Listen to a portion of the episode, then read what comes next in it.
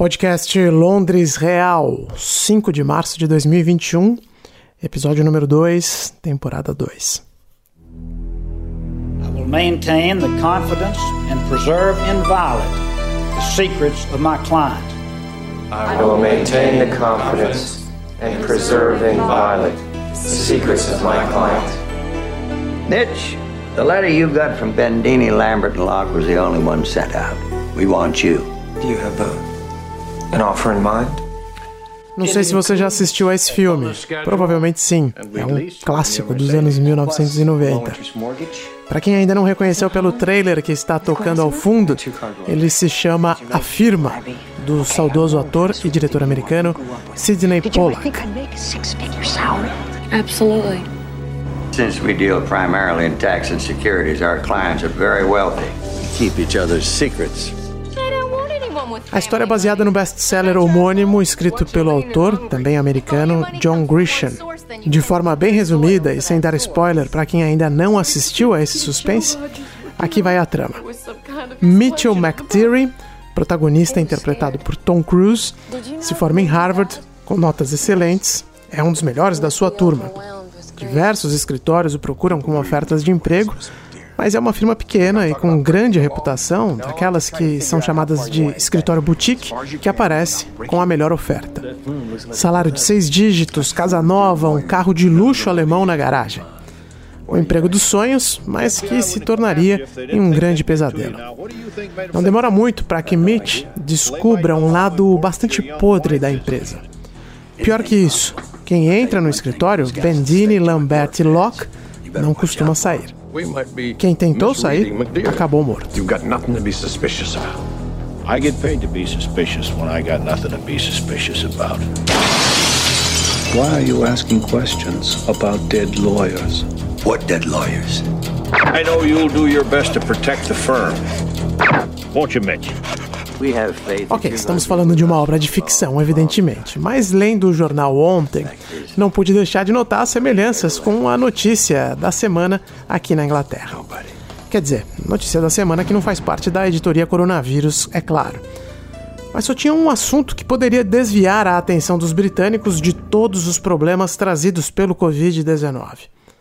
Claro, estamos falando da família real.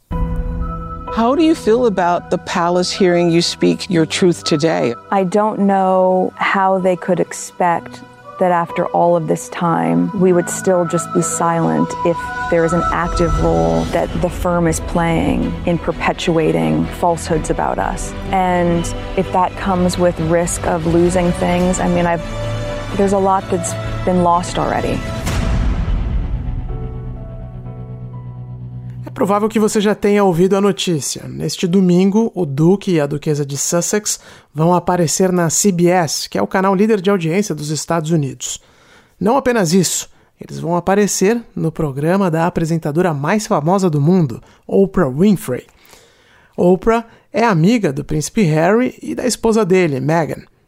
Ela inclusive esteve na cerimônia de casamento dos dois em Windsor, bem pertinho aqui de Londres. Não se sabia muito sobre a entrevista até o início desta semana. Só que ela já estava gravada e que Oprah falou individualmente com Meghan e depois com o casal. Mas os dias foram passando e logo ficou claro também que viria a bomba por aí. Os tabloides britânicos começaram a soltar acusações contra Meghan, principalmente os que são mais alinhados com a direita e que, consequentemente, nutrem mais carinho, por assim dizer, pela monarquia. Até que o The Times, uma verdadeira instituição inglesa, publicou uma notícia de que Meghan tinha sido acusada de praticar bullying contra funcionários da família real em 2018. Duas pessoas teriam sido colocadas para fora pela duquesa, uma terceira se sentiu diminuída pelos comentários feitos por ela. E aqui cabe um parêntese sobre bullying no trabalho. É um tema levado muito a sério no Reino Unido e que realmente rende processos bem complicados para quem é acusado de faltar com respeito no trato com seus subordinados.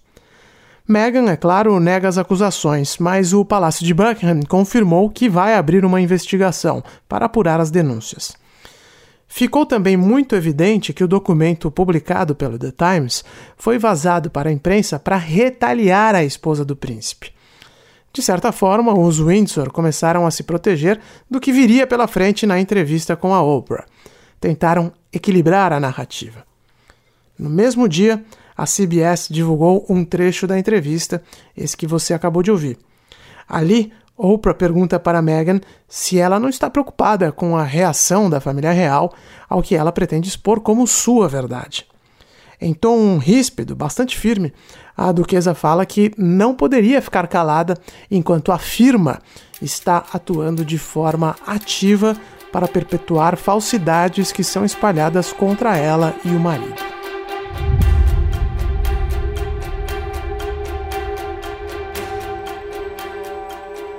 A cuidadosa escolha de palavras por Meghan não passou despercebida por aqui. Sobretudo o termo afirma para se referir à família real. There is an active role that the firm is playing in perpetuating falsehoods about us. And if that comes with risk of losing things. Na verdade, o termo afirma não é exatamente novo, e quem cunhou essa insígnia alternativa foi ninguém menos que o marido da rainha. Segundo a biógrafa da realeza Penny Jr., o príncipe Philip criou esse termo para definir a família real e seus assuntos. No livro intitulado Afirma, a conturbada vida na casa dos Windsor, Jr. explica o seguinte, abro aspas, Não importa como você a enxergue, a família real é um grande negócio, ainda que com mais altos e baixos do que o mercado de ações. O príncipe Philip chama isso de afirma. Os executivos reais e seus poderosos associados devem fazer todos os esforços possíveis para evitar o menor princípio de escândalo que possa diminuir a reputação da empresa familiar. Fecho aspas. Logo já dá para perceber que Harry e Meghan estão mexendo em um grande vespeiro.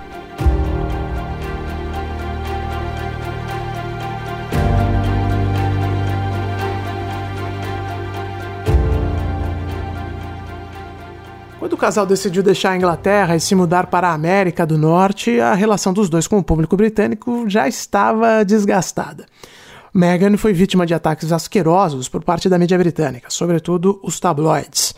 Muitos deles sequer conseguiram esconder o tom racista. Eu já falei sobre isso aqui no podcast. Mas a impressão que dava era que, cansados da perseguição da imprensa marrom, os dois estavam procurando um novo caminho. Um caminho lucrativo, é verdade, com contratos multimilionários assinados com grandes conglomerados do entretenimento. É uma certa afronta para a imagem da monarquia, sem dúvida alguma. Só que no final das contas, os dois estão buscando formas privadas de levar uma vida de luxo. Eu, como contribuinte britânico, não me sinto no direito de criticar isso. Pelo contrário, quatro bocas a menos a serem sustentadas com meu dinheiro. Entretanto, as constantes aparições do casal na mídia, nas redes sociais e agora nessa entrevista deixaram claro que eles não se contentaram em apenas acusar os tabloides britânicos e mover até processos judiciais contra os jornais que os difamaram. O ressentimento com os Windsor também está claro. E é aqui que a coisa começa a ficar ainda mais constrangedora. A família real tem um histórico de entrevistas desastrosas para sua reputação. A última delas foi concedida em 2019 pelo príncipe Andrew, terceiro filho da rainha Elizabeth II. Andrew era amigo íntimo de Jeffrey Epstein, o magnata americano que se matou na cadeia depois de ter sido condenado por pedofilia. Não apenas isso, o próprio príncipe aparece em imagens no mínimo constrangedoras ao lado de meninas. Ele também se defende de acusações de crimes sexuais e, em uma entrevista para a BBC, deixou tudo ainda mais embaraçoso. One of Epstein's accusers, Virginia Roberts, Yeah. has made allegations against you. She was very specific about that night. She described dancing with you No. and you profusely sweating, and that she went on to have bath, There's a- there's a possibly. there's a slight problem with with with with, with the sweating um, because uh, I, I have a peculiar medical condition, which is that I don't sweat, um, or I didn't sweat at the time, and that was oh actually yes, I didn't sweat at the time because I um, had suffered what I would describe as an overdose of adrenaline. A jornalista da BBC descreve o relato de uma das menores de idade que foram assediadas por Epstein. A vítima traz acusações com detalhes bem específicos sobre uma noite em que o filho da rainha participou de uma das festas do norte-americano. Ela diz que dançou com o príncipe em uma boate aqui em Londres. Ela tinha 17 anos na ocasião. A mulher relatou que o príncipe suava bastante e que os dois acabaram entrando em uma banheira num quarto de hotel onde tiveram relação sexual. Uh, I was at home. Uh, I was with the children. I'd taken Beatrice to uh, a Pizza Express in Woking for a party at a, I suppose, sort of four or five in the afternoon. Andrew rebateu as acusações falando de forma tão soberba quanto cômica, diante da explicação ridícula que ele apresentou. Disse que não suava muito na época, porque tinha um problema de saúde que o impedia de transpirar. E que também se lembrava exatamente onde estava na noite da suposta balada, em um restaurante da franquia Pizza Express com os filhos. Ao ser indagado como poderia se lembrar tão claramente sobre onde estava 18 anos antes, o príncipe disse que não frequentava a Pizza Express com tanta frequência e que por isso se lembrava tão bem. E de fato, o príncipe Andrew indo a uma Pizza Express seria o equivalente de você trombar com alguém como, sei lá, o Fernando Henrique Cardoso comendo uma esfirra de frango com catupiry num Habibs de Campinas. Vamos ser honestos. Não vai acontecer. Eles não frequentam estes lugares reservados para os plebeus como a gente. Claro que ninguém engoliu essa, e depois da entrevista em 2019, o príncipe Andrew não foi mais visto em público, muito menos em eventos oficiais. Mas a maior de todas as entrevistas em termos de constrangimento para a família real foi aquela concedida pela princesa Diana em 1995, falando sobre seu divórcio. Eu não morava aqui ainda, era um moleque, um menino que jogava bola na praia em Santos naquela época. Mas a repercussão foi tão forte que eu me lembro bem de ter assistido a trechos da entrevista até no Fantástico. Enormous relief. I felt the whole country was in labor with me. and enormous relief, but I had actually known William was going to be a boy because the scan had shown it, so of course no surprise. Had you always wanted to have a family? Yes, I came from a family where there were four of us. So por tudo isso, é evidente que a família real é bastante receosa quando o assunto é a entrevista de um dos seus. Debates acalorados tomaram conta das redes sociais por aqui e também da mídia nos últimos dias. O que Meghan e Harry vão revelar para Oprah? Por que estão fazendo isso agora? A família real de fato foi injusta com Meghan? Ela foi tão maltratada assim para sair falando mal dos sogros e dos avós do marido? Uma análise que me chamou a atenção foi feita pela biógrafa da monarquia Ana Pasternak na rádio BBC 5. Ouçam o que ela disse, eu já volto para traduzir.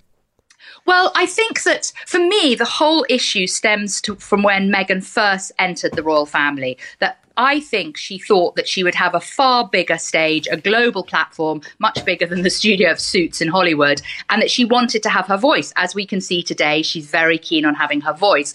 And I think she was naive. She didn't really understand the monarchy or the firm, as she rightly puts it, and the constricts of royal power. And she was naive to think that she could modernize the monarchy, that she could have her voice, and she could do things her way. And she came up against, as she calls them, the many. A escritora falou o seguinte: problema todo começou quando Meghan entrou para a família real. Ela achava que teria um grande palco, uma plataforma global, com alcance muito maior que a série Suits de Hollywood. Ela queria ter voz, como vimos hoje, ela realmente quer ser ouvida. Eu acho que ela era ingênua. Ela realmente não entendia a monarquia, ou afirma, como ela corretamente coloca, e as restrições do poder real. Ela era ingênua em pensar que poderia modernizar a monarquia, que poderia ter sua voz e fazer as coisas do jeito dela. Você pode concordar ou não com a análise, mas ela tem fundamento. Eu mesmo não concordo com a avaliação, porque Meghan fez parte de um projeto claro da monarquia de modernização da imagem da família real, do Palácio de Buckingham dos Windsor. Depois de todos os escândalos dos anos 1990, traições, divórcios e até morte, Os Windsor estavam com a reputação em frangalhos. Foram William e Harry que começaram a atrair a simpatia do público para a monarquia outra vez, ao lado, é claro, de suas esposas. Portanto, se Meghan de fato foi ingênua, achando que teria lugar de fala no Palácio de Buckingham, podemos dizer, no mínimo, que ela foi induzida a esse erro. E em poucos meses, a situação ficou insuportável para o casal. No fim, eu volto com um trailer do filme Afirma, Recapitulando, um jovem bem-sucedido recebe a oferta dos sonhos, é cercado por luxo e glamour até que descobre o lado podre do esquema todo. E quando ele tenta cair fora, já é quase tarde demais. I will maintain the confidence and preserve inviolate the secrets of my client. I will maintain the confidence and preserve inviolate the secrets of my client. Mitch, the letter you got from Bendini Lambert. O trailer começa com o personagem vivido por Tom Cruise fazendo o juramento de que, aconteça o que acontecer, vai manter os segredos de seus clientes. Na firma que Meghan entrou, essa confidencialidade também é exigida, mas nem todos aceitam mantê-la a qualquer custo.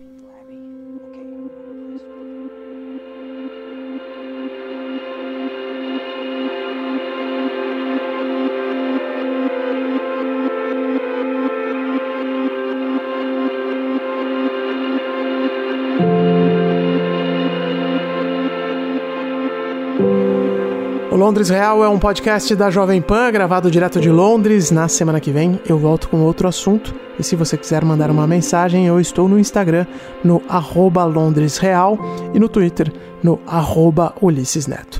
Até a próxima.